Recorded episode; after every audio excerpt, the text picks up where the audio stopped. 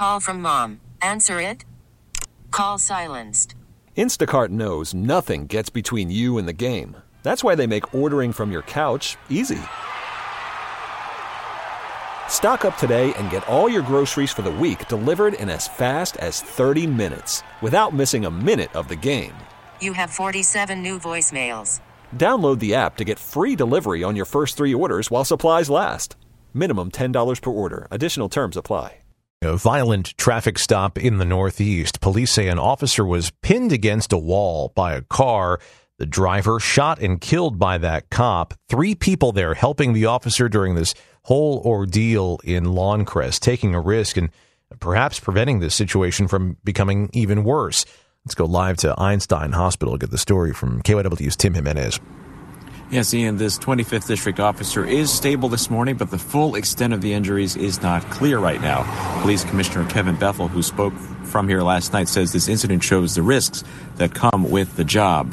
And sometimes it comes with someone firing shots at us. Sometimes it comes with somebody trying to stab us. Sometimes it comes with somebody trying to beat us. And sometimes it comes with somebody trying to run us over the vehicle. You know, we understand that. That is part of the work. Now, this is about 7 o'clock last night. The cop was on solo patrol, trying to stop a car at F Street and the Boulevard, but police say the driver kept going about a mile away. Three other drivers saw what was happening and actually blocked that car at Adams and Newtown Avenues. Now, according to those witnesses, that driver then backed up and hit the cop car. The officer then got out, and witnesses say the driver hit him and then pinned him against a wall.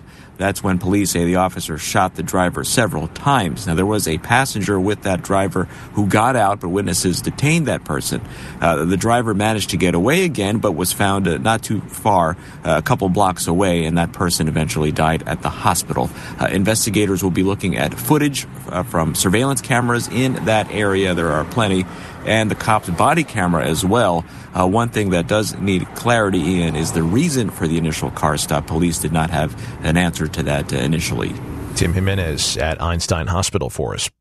We really need new phones. T-Mobile will cover the cost of four amazing new iPhone 15s, and each line is only $25 a month. New iPhone 15s? Only at T-Mobile get four iPhone 15s on us and four lines for 25 bucks per line per month with eligible trade-in when you switch. Minimum of four lines for $25 per line per month with auto pay discount using debit or bank account. $5 more per line without auto pay, plus taxes and fees. Phone fee at 24 monthly bill credits for well qualified customers. Contact us before canceling account to continue bill credits or credit stop and balance on required finance agreement due. $35 per line connection charge apply. Ctmobile.com.